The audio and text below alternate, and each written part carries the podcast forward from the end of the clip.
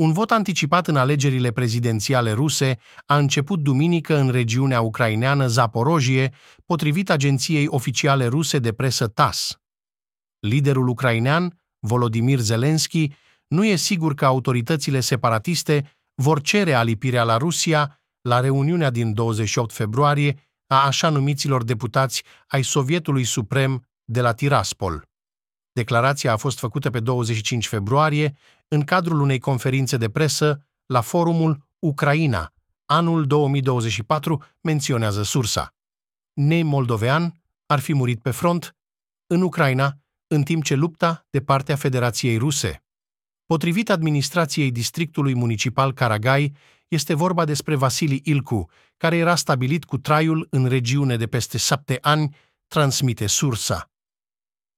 România a devenit primul partener comercial al Republicii Moldova, devansant cu mult Federația Rusă și alte state partenere ale Republicii Moldova, dar și primul investitor străin cu peste 400 de milioane de euro, a declarat marți ambasadorul Republicii Moldova în România, Victor Chirilă, citat de către Agerpres și TV8 M26 februarie 2014, a devenit una dintre cele mai memorabile zile pentru Ucraina.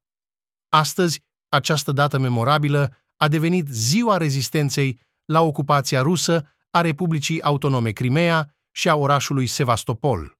În urmă cu 10 ani, în 2014, în fața clădirii Radei Verhovna a ARK, a avut loc un meeting de amploare în favoarea suveranității Ucrainei locuitorii din Crimea și au exprimat hotărârea de a apăra integritatea teritorială a țării.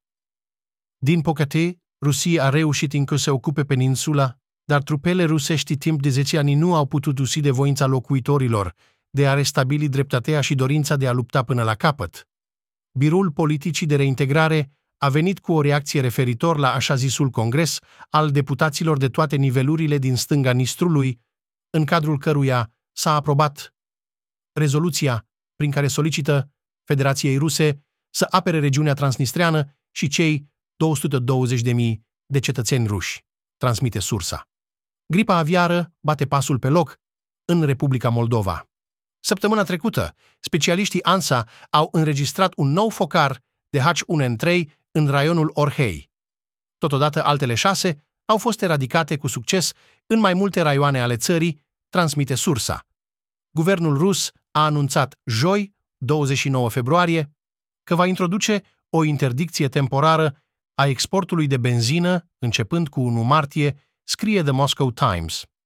Militarii ucraineni au distrus în dimineața de 29 februarie un bombardier rusesc Su-34. Informația a fost raportată de comandantul forțelor aeriene ucrainene, generalul locotenent Nicolai Oleșciuc. Discursul liderului rus la adunarea federală din 29 februarie a devenit un fel de semn pe arena internațională, unde retorica militară a fost amestecată cu nuanțe ale apocalipsei viitoare sub forma unei noi extinderi a agresiunii militare ruse. Acesta nu a fost doar un discurs politic, ci o încercare de a prezenta războiul pentru interese criminale pro-imperialiste ca o nouă ordine mondială creată sub conducerea Kremlinului. Slujba de înmormântare a lui Navalny a avut loc în biserica icoanei Maicii Domnului, Poteștem durerile din Marino, în sud-estul Moscovei. Numai rudele și prietenii aveau voie să intre în biserică. Slujba de înmormântare a durat mai puțin de 20 de minute. Autoritățile nerecunoscute din regiunea transnistreană au cerut protecția Federației Ruse din pricina discriminării limbii ruse și presiunilor economice din partea regimului de la Chișinău, care este condus de români. Declarația a fost făcută de ministrul rus de externe Sergei Lavrov pe 1 martie, la forumul diplomației de la Antalya, Turcia. În replică, ministrul afacerilor externe de la Chișinău, Mihai Popșoi, care la fel participă la forul din Turcia, a declarat că autoritățile țării noastre au fost alese pe cale democratică și i-a sugerat omologului său rus să se informeze corect despre situația din regiunea transnistreană, transmite sursa.